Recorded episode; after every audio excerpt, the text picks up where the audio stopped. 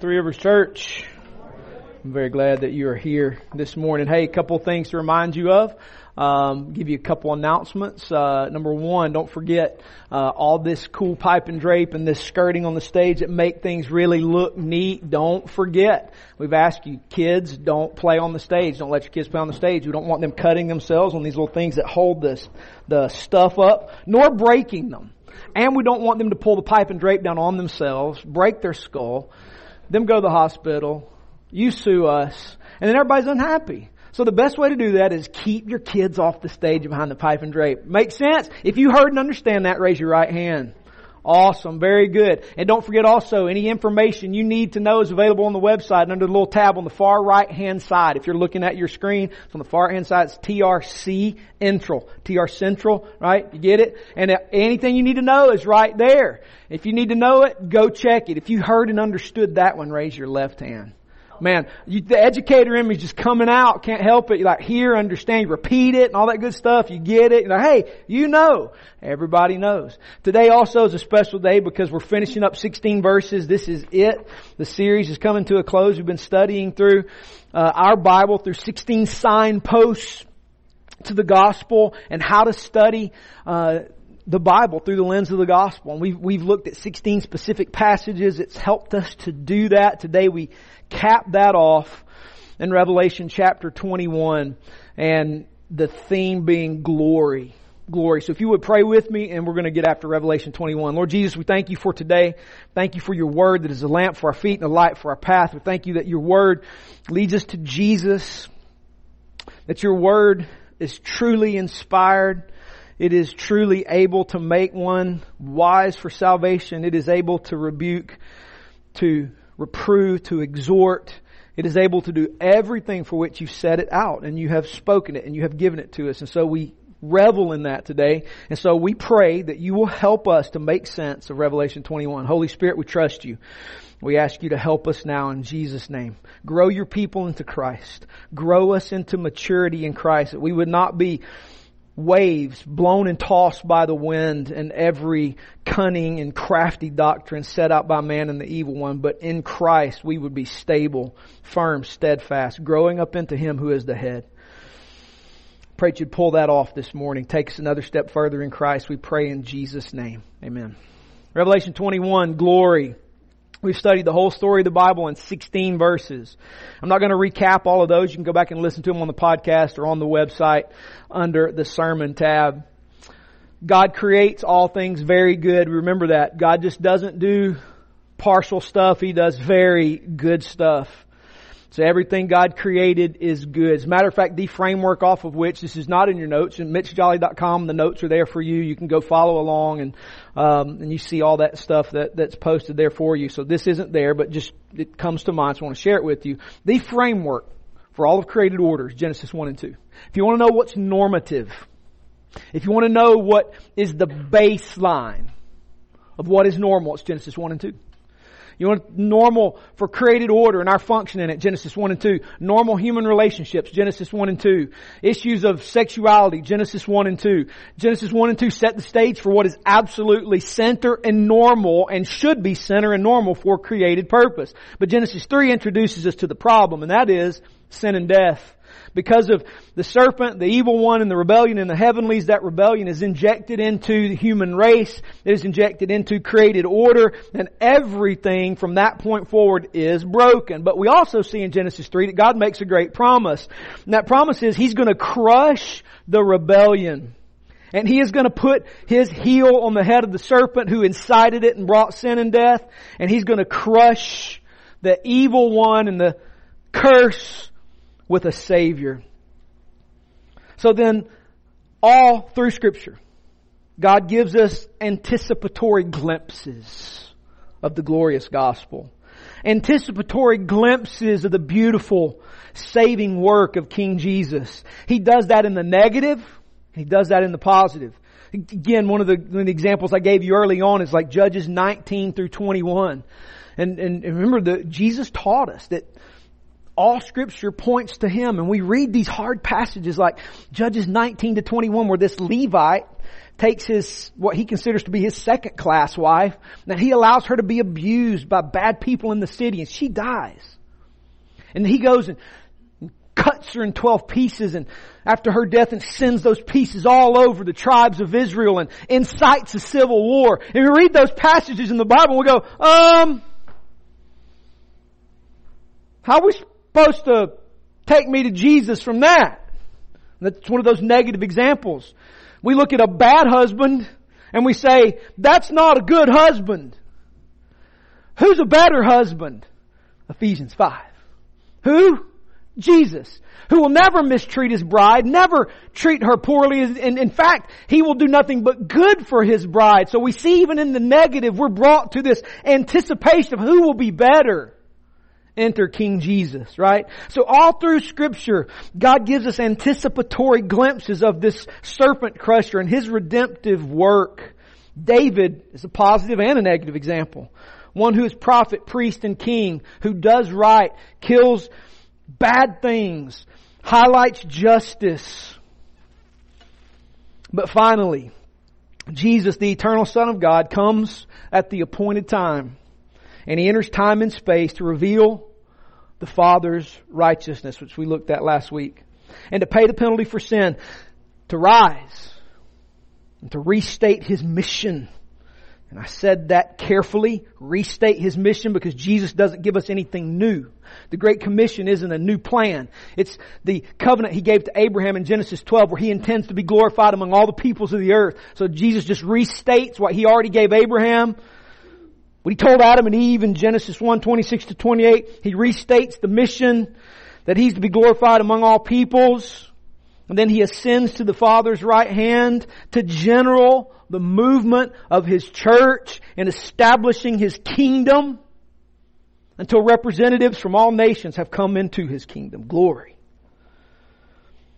Where we find ourselves now, however, is in the establishing of the kingdom through the preaching of the gospel. That's where we are. We're in the grind. We're in the grind of establishing the kingdom, fighting against the dark kingdom of the evil one. This is why living the faith is hard, because it's a grind. It's a victorious grind, but it's a grind nonetheless. And this is where we find ourselves, is the establishing of the kingdom, taking back territory that's in darkness for the sake of the gospel. And unless we're living life with blinders on, the curse smacks us in the noggin every now and then and reminds us we're in a fight. I'll give you an illustration. A few years ago, right before my mother passed away, she had Alzheimer's, and so she was in a lucid moment, and so my cousin passed away. And this is a funny, I told this last night at Radical Life Group, because we were sharing bad family stories, and you guys in our Radical Life Group know this story, so everybody else doesn't. Center, Alabama. It's one of those moments where the curse smacks you in the noggin. So my mom has got Alzheimer's, she has a lucid moment, and as she's having a lucid moment, my cousin passes, just up and passes away. It's like no reason, just dies. And so the funeral's being had in Center, Alabama. And so we walk into the funeral home through a cloud of Marlboro and weed. And I'm sorry, it just is. My family. I'm survived. I'm surprised I'm here. I really am. It's God's grace, right? I'm a perfect example of Jesus saving from the depths, okay? And so we walk through that, and we go inside, and we go into the place where the casket is at. I'm not making this up. There's a reason for stereotypes. We walk in, and there in front of us. Now, all this is happening simultaneously. I'm telling it to you chronologically, but all this is happening simultaneously. In front of me is a crimson red casket that has printed across it, "Roll Tide." Not joking. He's got on a crimson short sleeve shirt with a houndstooth tie. At the head is a white A, Alabama style, in roses. At the foot is a crimson A, all roses. It gets better. It gets better. And in front of the casket is his dad, my 94-year-old uncle, World War II veteran, and his wife in a fist fight. Awesome! And so I whip out my phone to start videoing this, because, I mean, you write cool stuff on your blog. that's Jesus and good stuff. Nobody reads that, but you put some trash out there, 5,000 hits all over the world. And I'm thinking, this is a solid gold moment to make some money on stereotypes. And bless my mama, she's having a lucid moment. She rips that phone down my hand and says, "Son, you can't do that. That's not right." And I'm like, "Why not? This is money. We're about to get rich. This stuff only happens in movies, but it's really happening now."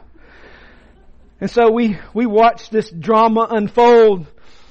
Funerals in the Jolly clan are awesome. I've got more stories, but that would take more time. Here's my point.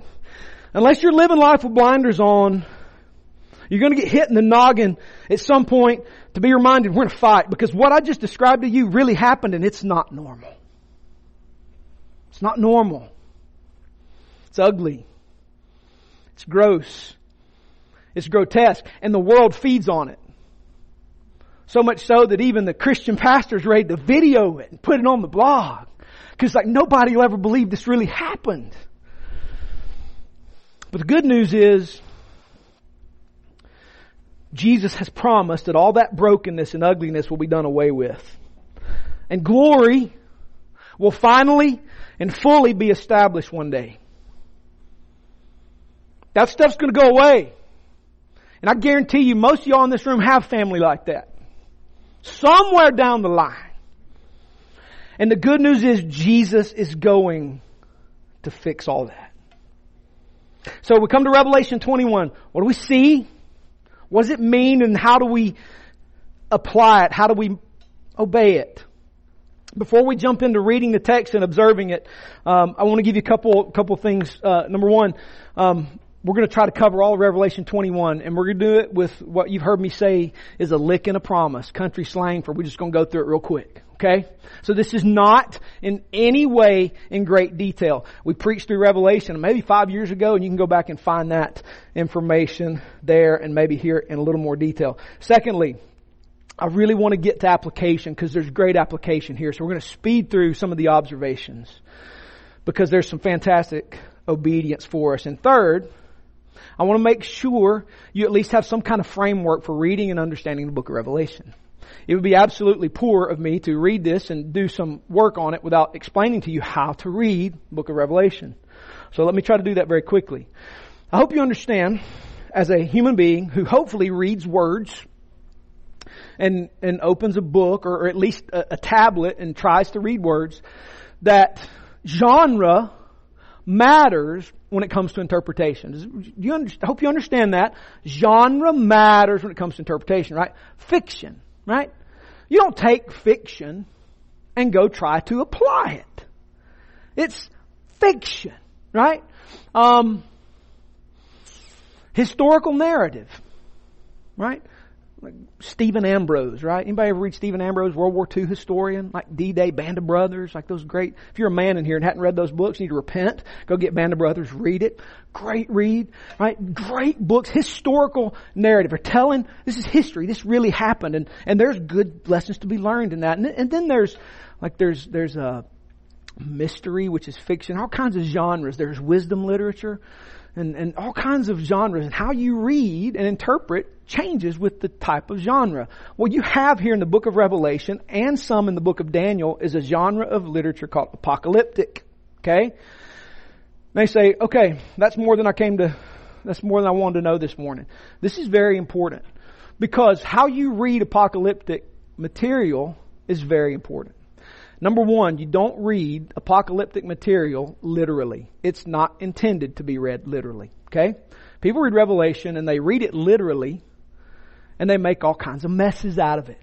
And then some people go, "Oh, you just said you're not supposed to read the Bible literally." Right. Not in apocalyptic genre. You take the application literally when you know what it means. But in order to know what it means, you got to read through the lens of the genre to get there, okay? So, very important. Now, here's an illustration to help us get there. Then we're going to look at Revelation 21 in glory, okay? Imagine for a moment, you are tasked with going to the island of Papua New Guinea and engaging a tribe that's never seen or met anyone outside their tribe ever in their history. We're talking, and by the way, those tribes still exist. So if Jesus ignites your passion to go take the gospel there, get after it. All right? So let's say you're tasked to go tell this tribe who's never seen anyone outside their tribe. Thousands of years of history, no technology, no nothing, and you have to go tell them about electricity. Oh. How are you going to do that? What are you going to do? Right, we've got some concept of electricity because we've been educated with modern technology, but these guys still use hardwood to make arrows and obsidian to make arrowheads and feathers for fletching and hardwood sticks for bows and sinews from animals for string. And you got to tell them about electricity? How are you going to do that? Well, here's an example. Here's what you might say. Chief, I want to share with you something that's going to make your life better. There's this powerful spirit. And this spirit lives way, way, way over on the other side of this island. But this spirit's going to make life better. So what we're going to do is we're going to put up some trees and lines from this spirit to your place. And we're going to put some vines on these trees through which this spirit can come. And we're going to run these vines down into your hut. And we're going to do something amazing. We're going to put a firebox in your hut that when the spirit comes into it, it makes it hot without smoke. And you can heat your water and boil your water without smoke in your hut. Even better, this spirit's going to come through these vines into your hut, and there's going to be a little sun up in your hut. And it's going to give light to your hut. And you're going to be able to see and do more things at night that you wouldn't be able to do before. Now, what did I just describe to you? I took a guy who has no concept of what electricity is and used what he understood to communicate about electricity. Is everybody tracking with me here for a moment? That's what's happening in apocalyptic genre. Nobody writes like this anymore. This genre was important about 300 AD to 300 BC to 300 AD. Nobody writes in apocalyptic genre anymore, and nobody really bothers to try to learn how to read it anymore. There's some good resources out there, but that's not the point of this morning. What I want you to see is that we come to Revelation 21, John is saying something. He's saying something you and I can understand, but he's doing it in a genre that was popular in his day. And what he's doing is he's communicating future events in the language of the people he's writing to. Now, who's he writing to? The seven churches of Asia. Remember? Revelation 2, 3, right? 4. He's writing to the seven churches of Asia. So what he's doing is writing about future events using terminology and ideas that they can understand. Now, what's crazy about the book of Revelation is it is all about Jesus. Revelation isn't about Satan. It's not about like this, some crazy kingdom that's coming now and going to invade Israel. And like this, you maybe have some funky framework of what this is. Set it aside, okay? Revelation is all about King Jesus. As a matter of fact, Revelation 1 starts the apocalypsis, the revelation of Jesus, the revealing of Jesus. And the whole rest of the book is showing us who is the one who's able to open the book, who's the one able to run history, who's the one in charge of war, who's the one in charge of death, who's the one in charge of economics, who's the one that's opening and making all things happen, none other than Jesus. The central goal of the book of Revelation is showing Jesus is King. That's the goal. He's King. He's everything. He's the Alpha and the Omega, the beginning and the end. He's the middle. He's ruling all things. And when He returns, He's going to set all things right.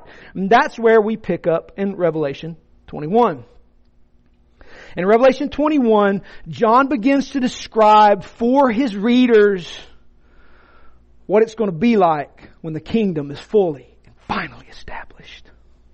Now, this is where Christians get our great hope as we look at this passage and we find buried up here in Revelation 21 that there is for us a fantastic hope that Jesus is going to make all things new. He's going to do away with the ugliness of the curse. He is forever and finally going to crush the head of the serpent and everything that's broke, like those Center Alabama funerals to wherever your hometown funeral is in your family and everything broke, Jesus is going to fix and set right. So here we go. What do we see? What's the banner over Revelation 21?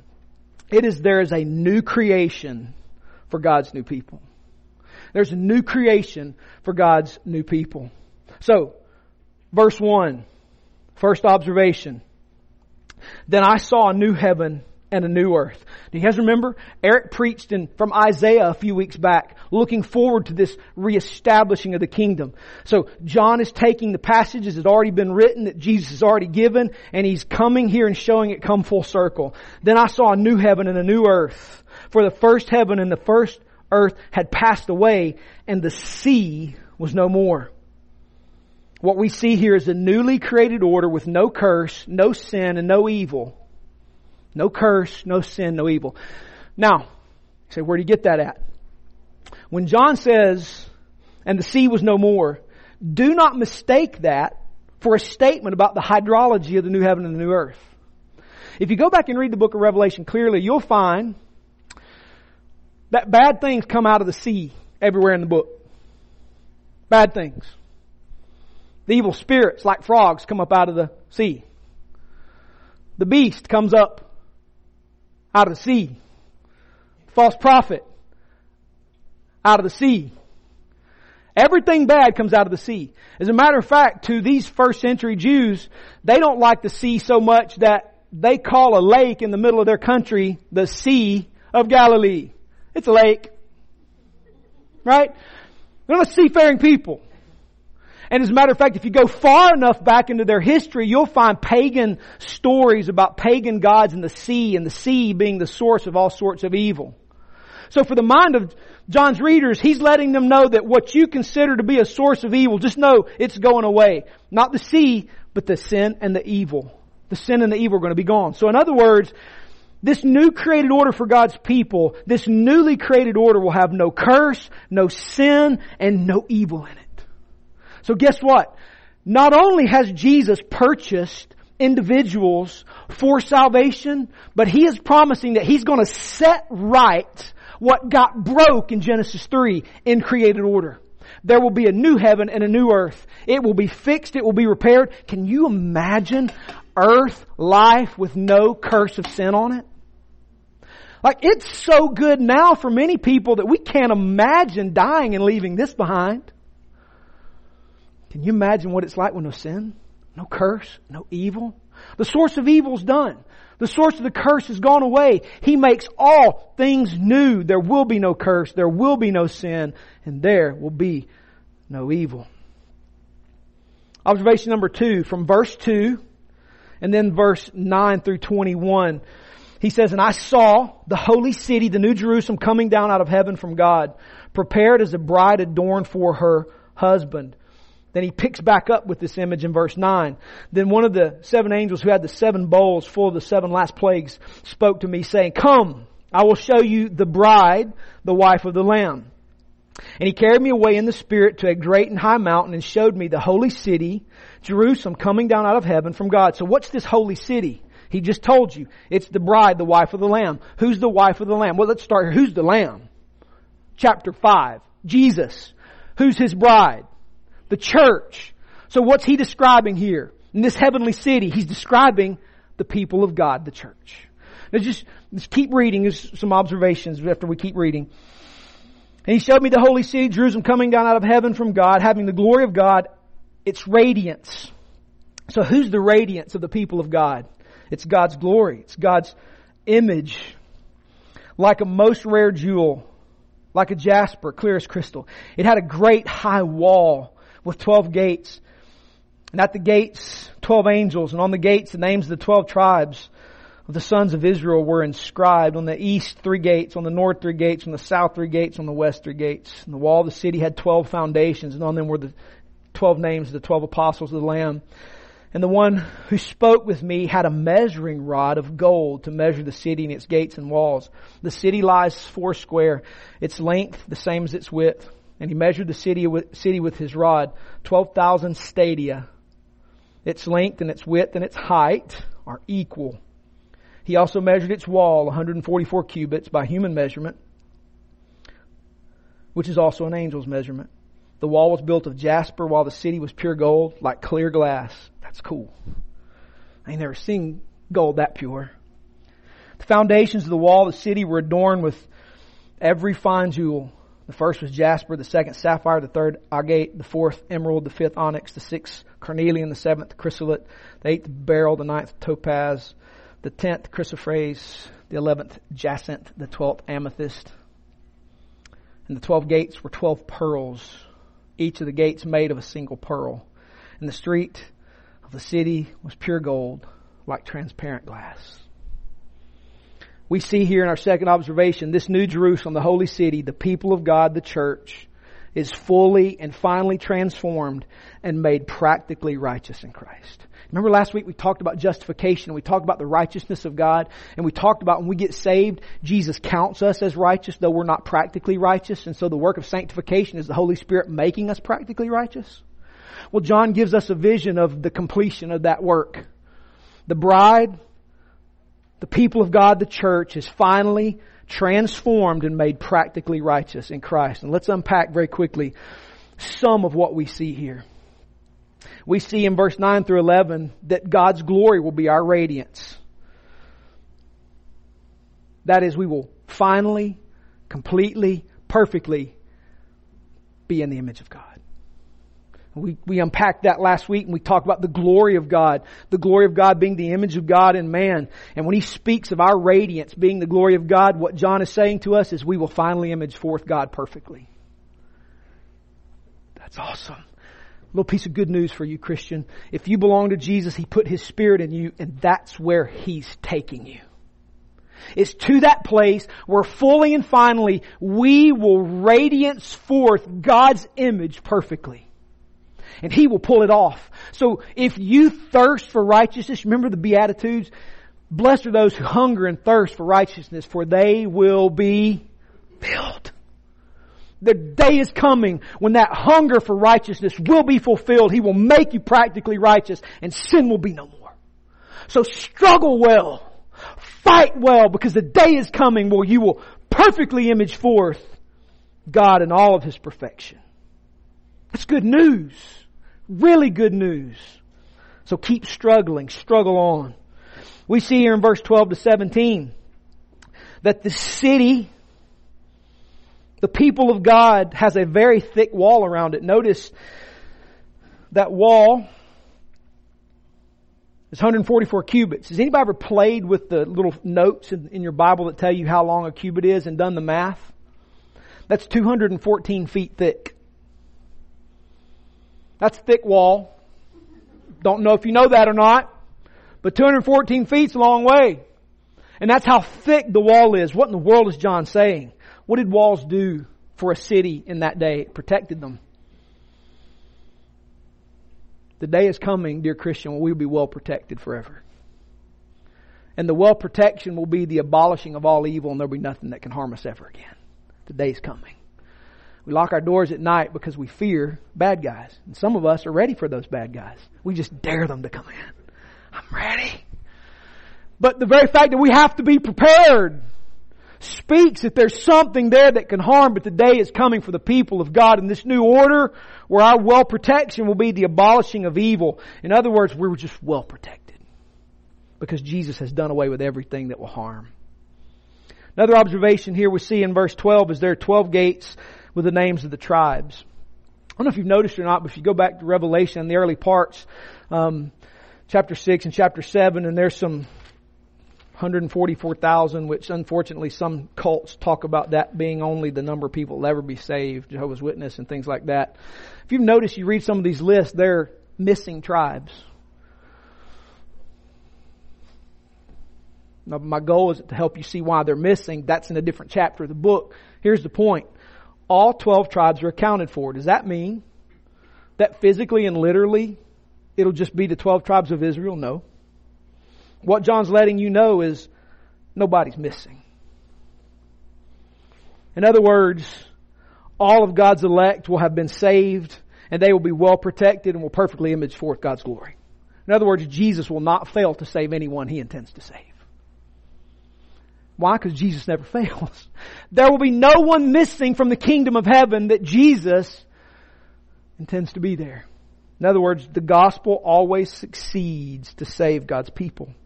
It's powerful and effective. Notice here also in verse 14, there are 12 foundations with the names of the apostles on them. Does that mean the apostles are more special than you and me? No.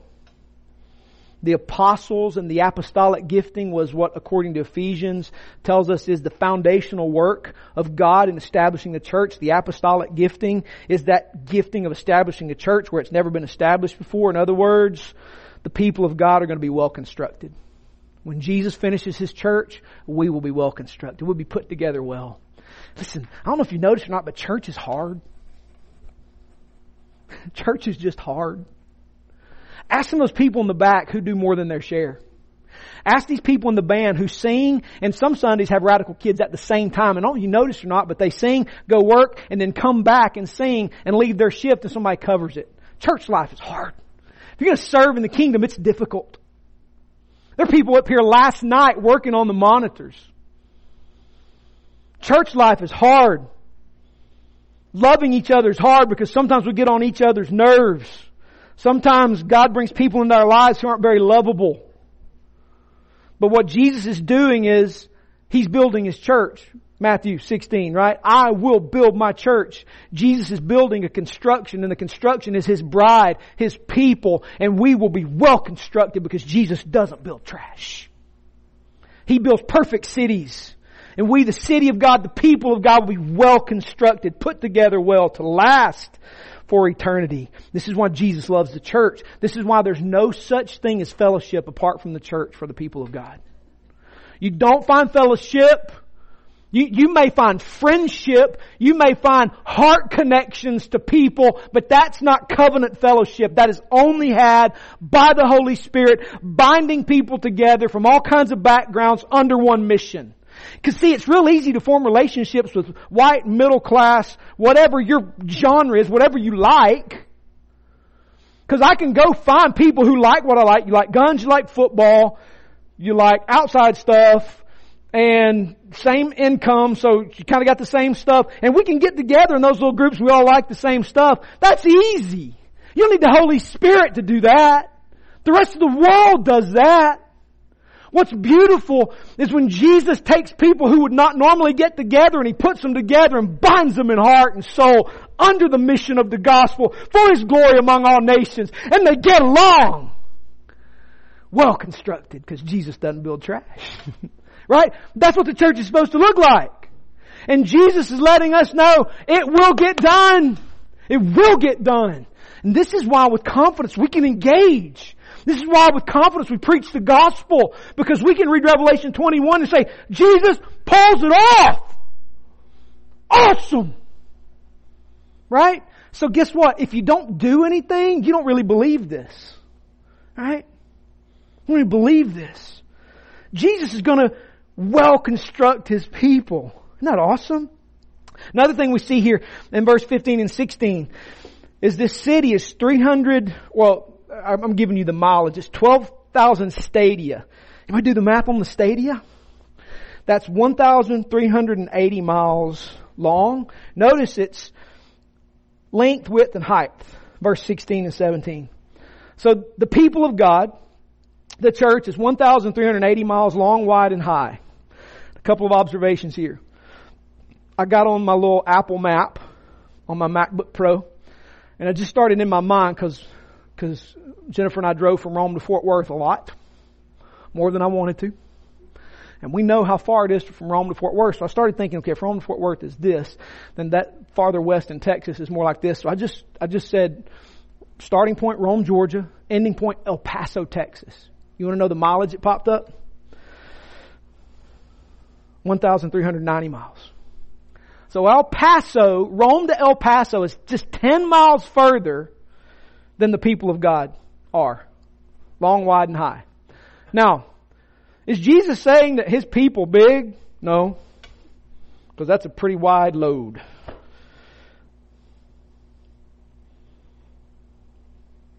What He's saying here is, and notice it's long, wide, and high. So 1,380 miles, Rome to El Paso. Long, wide, and high.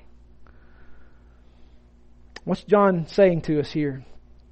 What John's saying is there's going to be many. There's going to be many. And we will be in God's presence. If you notice here, not just long, wide, and high. Think about it for a second. You go back to your Old Testament. This is the shape of the inner sanctuary of the temple. Equal measurements, long, wide, and high. So what he's describing here is a very large space shaped like the temple where God's presence was. What's he saying? Many, many people from all nations, and they are in God's presence.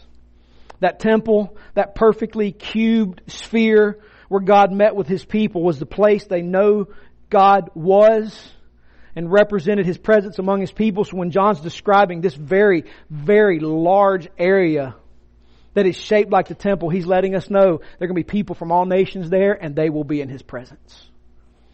Hey guys, in the eternal kingdom, we will be with all nations, and we will be present with the Lord. Present. Fully present. Fully present. How fully present? Well, we're about to see in just a minute. We'll see that in verse 3 and verse 22. The walls are built with precious stones. The foundations are covered with jewels of many kinds. What is John saying? We will be beautiful. We'll be beautiful. Jesus is beautifying His bride and making us holy. We see in verse 21, the streets are made with gold so pure that they're transparent. We will be holy. Listen, if you struggle with your sin, fear not. Jesus will take it away fully and finally one day. It may be the day we crawl in the grave, but He'll take it away. He's going to finish us. We're going to be beautiful. We're going to be sin-free. What's another observation we see? Verse 3 and then verse 22. We see here that God Himself will be present with His people and nothing will compete for His glory. Verse 3. And I heard a loud voice from the throne saying, "Behold, the dwelling place of God is with man. He will dwell with them, and they will be His people, and God Himself will be with them as their God." Verse 22, and I saw no temple in the city. Why? Purpose clause. For its temple is the Lord God, the Almighty, and the Lamb. There's no need for the temple anymore. Why? Because God Himself will be present face to face. Listen, this is why when you read in your Bible, your faith will become sight. This is what He's talking about. The God who just check this out. You go back and read. What did Moses get to see? He saw a burning bush. Elijah, these guys get to see the backside of God's glory. The prophets, Ezekiel chapter 21, they see this vision just of the glory of God. Not God Himself, but just the glory of God. And these crazy, like the jasper and thrones of ivory and fire and glass and all this crazy stuff. And he says, just the glory of God. Don't even get to see Him. Just see the glory that surrounds Him. Here, there's no temple anymore, none of that stuff. He Himself is present with us. In other words, your faith will become sight. The God you don't see, you will see face to face, in person, personally. Dude, that's good news. God Himself will be present. We see here, verse 23, the city has no need of sun or moon to shine on it, for the glory of God is its light. I think it's very important to note here, I'm kind of skipping down because it's just right after verse 22. Nothing competes for God's glory. John's not saying there's not going to be a sun or moon. Nothing wrong with the sun or moon. What he's saying to us here is nothing's going to compete for God's glory. The competition's over.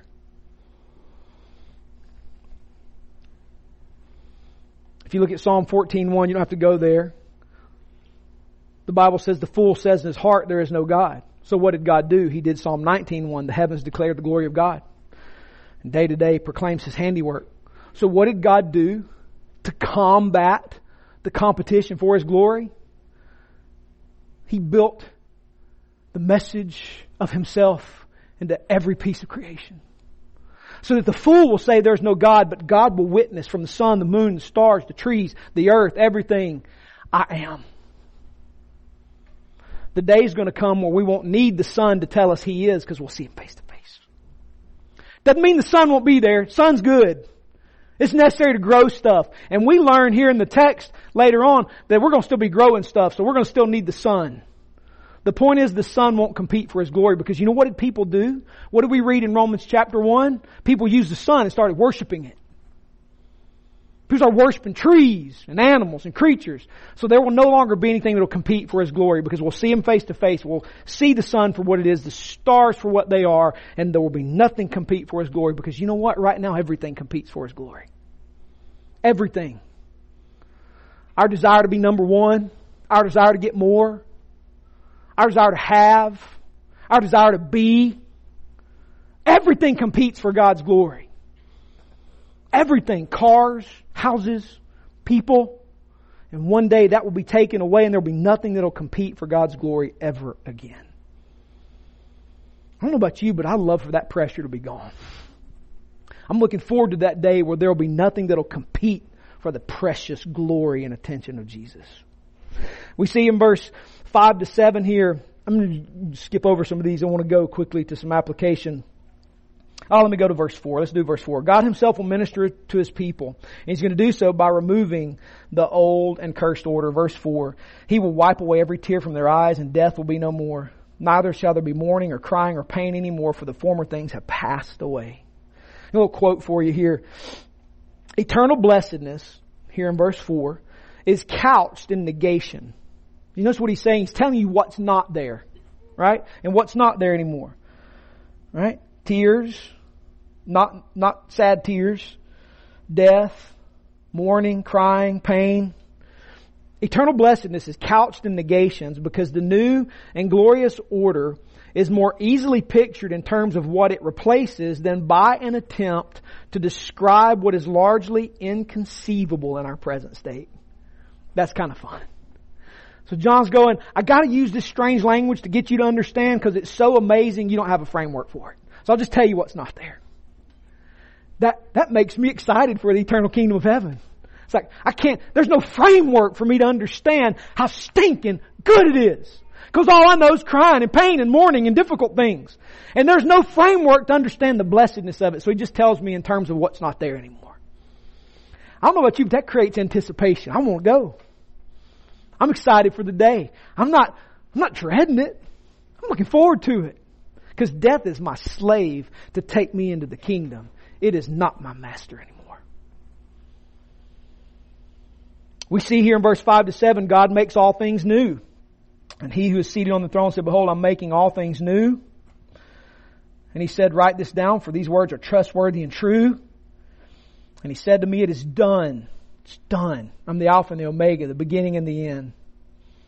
And to the thirsty I will give from the spring of water of life without payment. Verse 7, the one who conquers will have this heritage, and I will be his God, and he will be my son.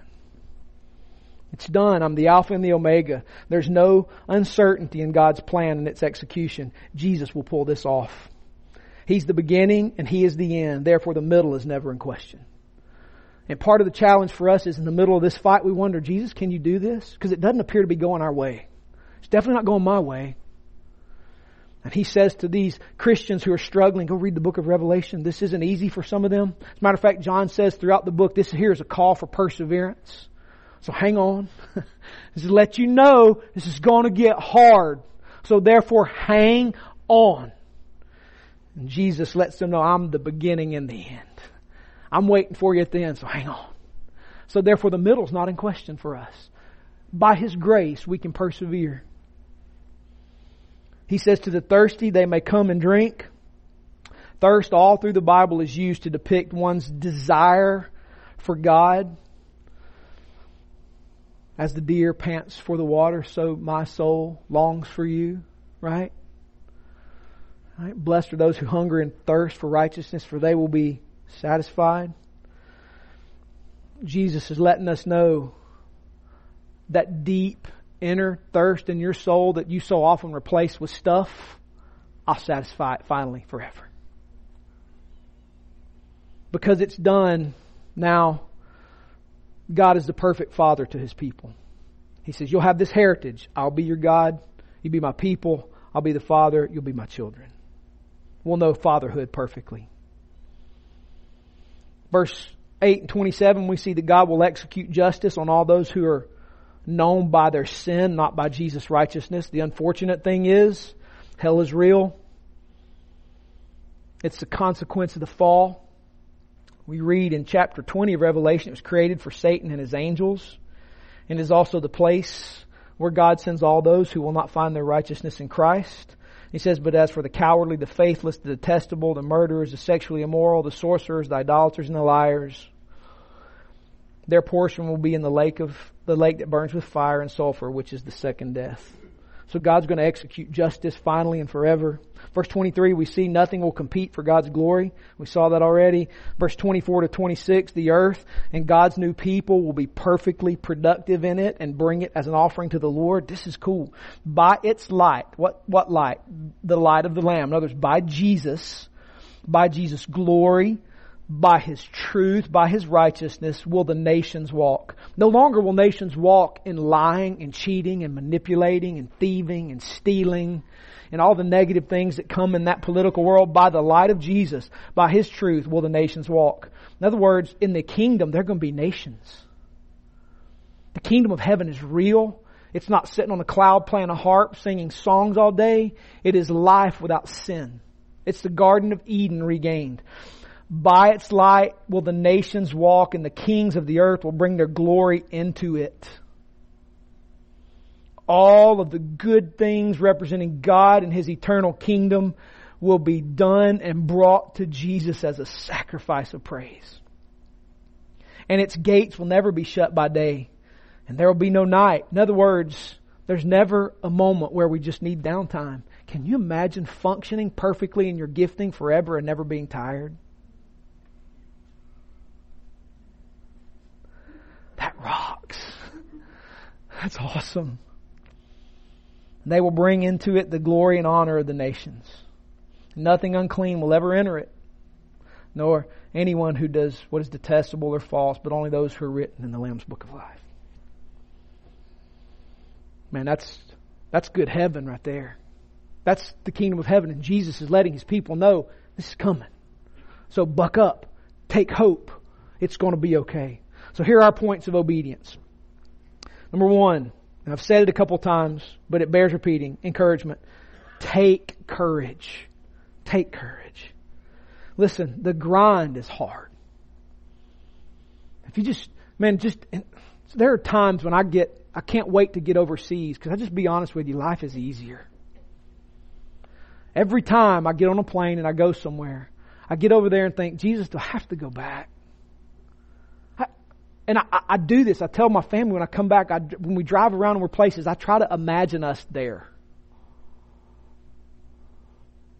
You there with me, us there, never coming back here. And my reasoning is just selfish. And to be honest with you, it's just totally selfish. Because, I mean, I do want to make much of Jesus, but half of it is I just want it to be easier. Because it's hard to live here. Because number one, things only get more expensive. I just added a 16-year-old to the insurance, and I got a 14-year-old that's coming next, and a 12-year-old that's coming after that, and so it's times 3, and I don't make that, so I don't know where it's going to come from. My wife just got half her job cut, so I don't know. What am I going to do if I move over there? I ain't got to worry about it. It's easier there. So here's my point: if you're grinding it out like we are, just trying to survive, trying to put food on the table, trying to live here, take courage. Jesus has got it all. I'm preaching to me. I'm preaching to choir right now because I need to hear that. I'm just trying to serve Jesus. I could go use my education and make more money. Do better. And sometimes I think maybe I need to. And here's my point, church. Take courage. Take courage. Jesus is going to make all things new. We grind it out. We stay faithful. We obey Him. He will fully extinguish the curse, and He will make all things new, and He will do so quite soon. So take courage. If you're grinding it out, keep grinding it out. It's okay. There's a statement I like to say often. It's rise and grind. It's time to rise and grind, right? Because that's life. That's life. Man, if you're one of those blessed people that just have a part-time job and subsist on somebody else, God bless you. But some of us got to grind. Some of us got to get up and get after it. And you know what? If you try to get after it and do so for the sake of the kingdom, it's hard. It's hard.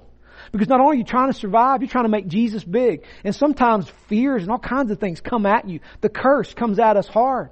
You know, in sports terms, basketball terms, the curse comes hard in the paint and will dunk on you in a heartbeat and leave you posterized. So church, take courage. Jesus is going to set all that right. He has us. He will not let us go. He will bring the kingdom. So take great courage. And I said here, He'll do it soon. This is very important to everything Jesus said in the New Testament. I don't know if you paid attention, but when you read the Gospels, Jesus talks about the soonness of the kingdom.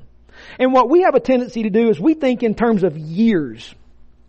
And we can't help that because we live in time and space. Totally get it. He created time and space. We live in it, so we happen to think in time and space. But you notice in Jesus' parables, He always talks about we don't know the day or the hour, so stay ready, stay ready, stay ready, stay ready, stay ready, stay ready, stay ready. Why did Jesus do that? Here's why. Because Jesus fulfilled everything written in the Old Testament. Now that's another sermon for another time. And we've said it all through 16 verses. Acts 13:32, we learned in that passage that everything written in the Old Testament has found its fulfillment in the death, burial, and resurrection of Jesus. In other words, there's no outstanding promise of God left to be fulfilled. Therefore, Jesus said the things He said.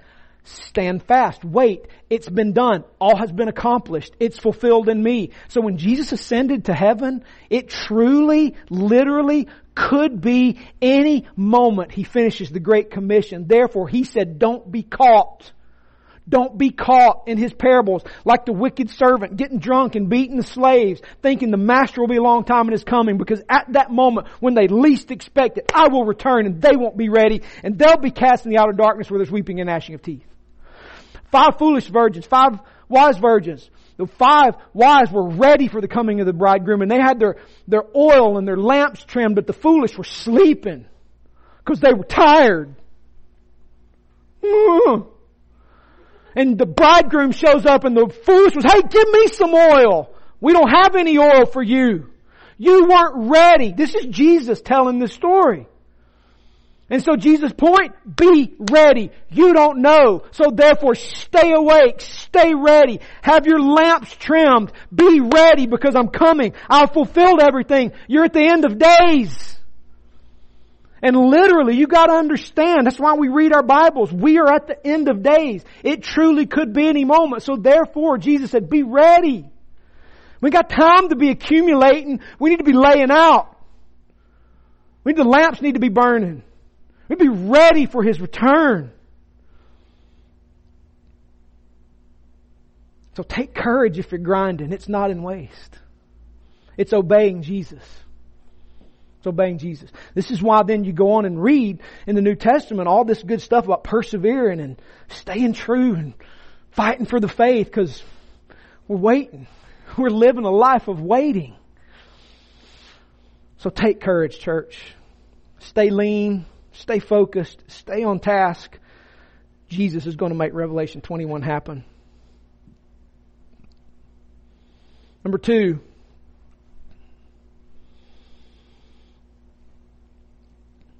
How do we obey? Number 2. Since God's restoration of all things is public, right? This is important here. What Jesus is doing, He's not doing behind a closed door. Jesus is building His kingdom. He's building His church.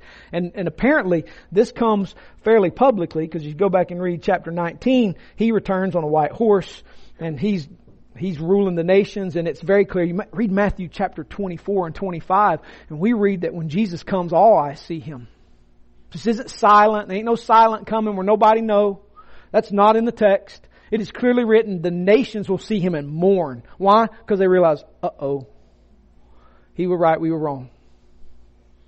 But it's too late, so they mourn. So, since God's restoration of all things is public, then our engagement to hurry its establishment through disciple making must be public. Matthew 24:14, this gospel will be preached in all nations, then the end comes. So the scope is all nations, and we are getting closer every day. So since Jesus' restoration of all things is in public, then our engagement to hurry its establishment through disciple making must be public. Therefore, disciple making is a public square issue. The church in the West have been left behind when it comes to disciple making, because we hide in multiple Bible studies and in dark corners, afraid to take Jesus into the public square. And the reality is the gospel has always belonged in the public square. In other words, we try to make evangelism an issue of just personal, quiet conversations on the side, and that is never, ever, ever, ever the large-scale work of the gospel. The large-scale work of the gospel is always a public square issue. Just take Acts 17 for a prime example. How did Paul do evangelism in the city of Athens? Did he huddle up and start a little Bible study over here and hope some lost people came? Did he? Nope. He walked right into the middle of the religious establishment, respected their traditions, and said, "I see you're a very religious people." He didn't trash them. And he could have. He said, "I see you're very religious people. As a matter of fact, you're so thorough, you wanted to make sure you covered your bases, so you have an altar to an unknown God." He did this in the public square. He did this out in public.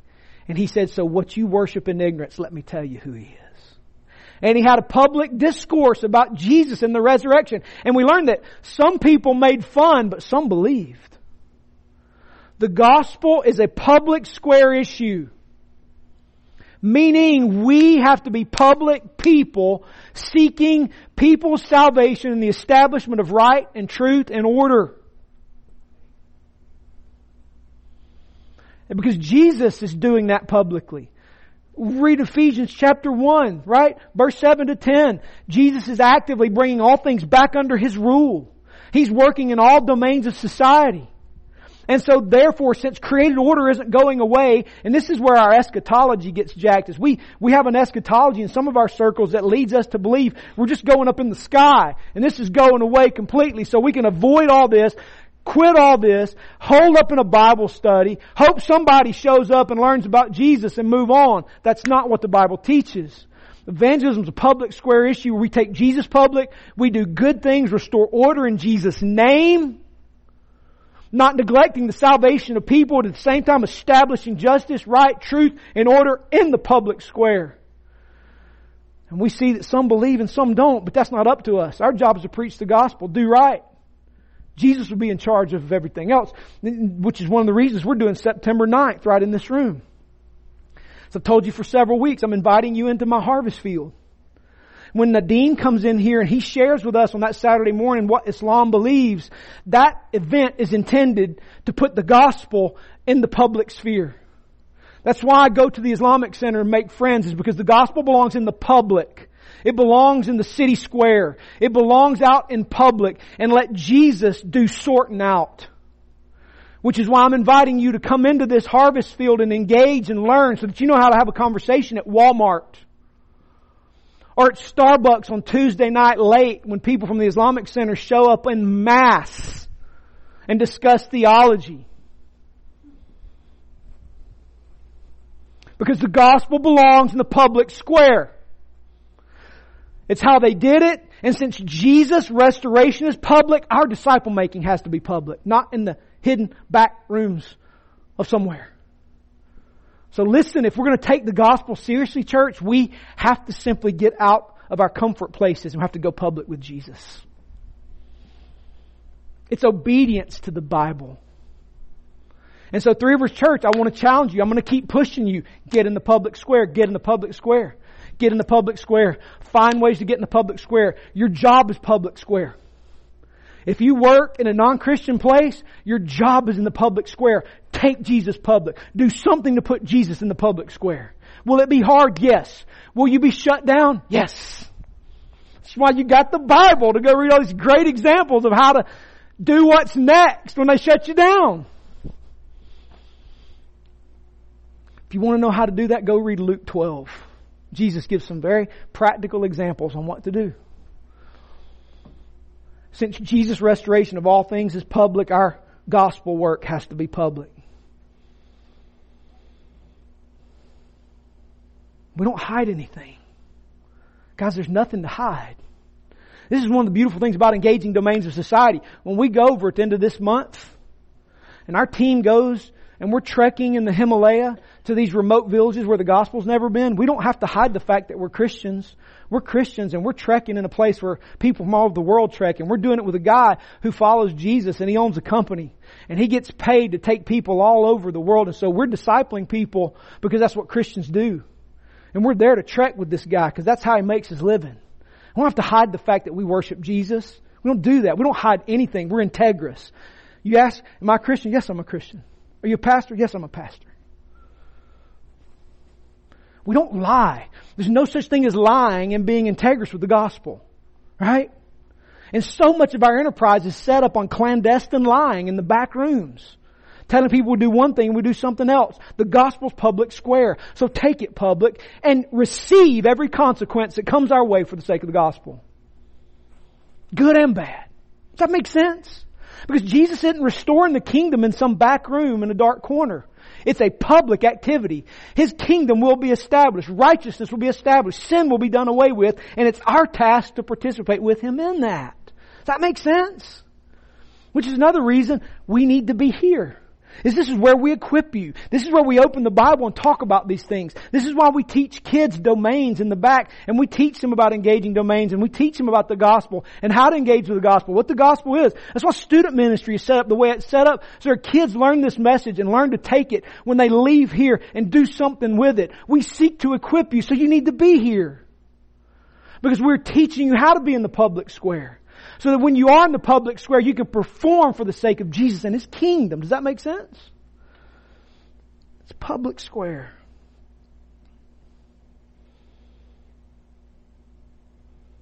And since God's restoring all things, number three, and we're ambassadors of His work, then we need to meaningfully and obediently and passionately engage our domains. And you know where you're not going to learn that? You're not going to learn that from Christian books. You're like, gosh, he's like lost his absolute stinking mind. I've not found hardly any Christian author writing how to meaningfully engage the world. I read very broadly. I'm reading a book now called Originals, and I actually put it in the notes. It's How Nonconformists Moved the World by Adam Grant. It's New York Times bestseller. He actually talks about domains in the book. He talks about domains, and he talks about how nonconformists move the world. And all he's doing is looking at people who've shaped history and how they didn't fit in the framework of making A's. Matter of fact, many of them dropped out of college. Why? Because they were too busy not fitting in. But they're the Bill Gates, the Steve Jobs. Everybody heard of Warby Parker?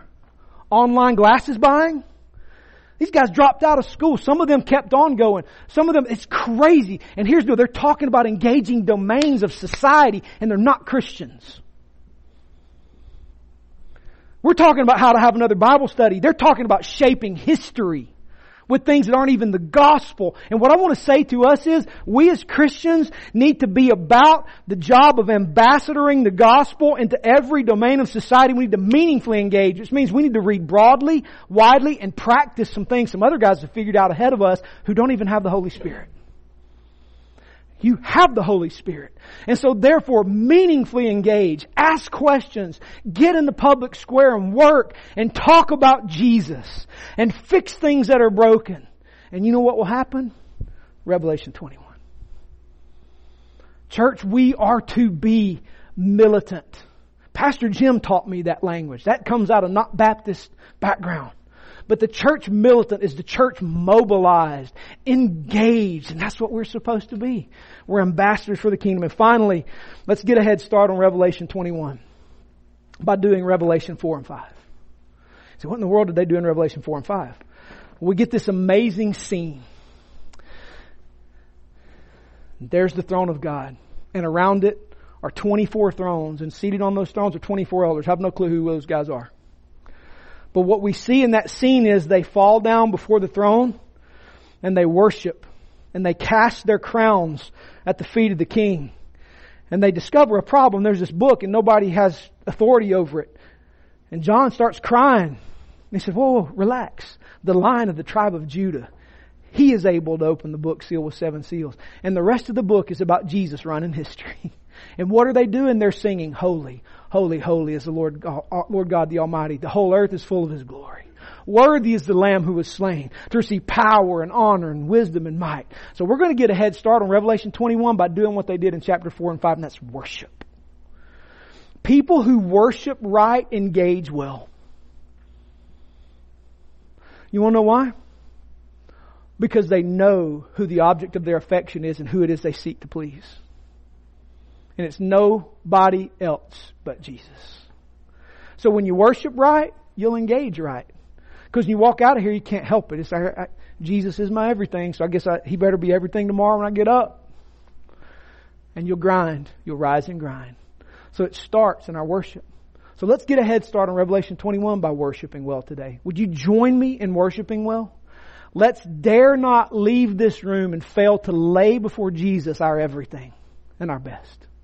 Let's pray. Father, we need your help.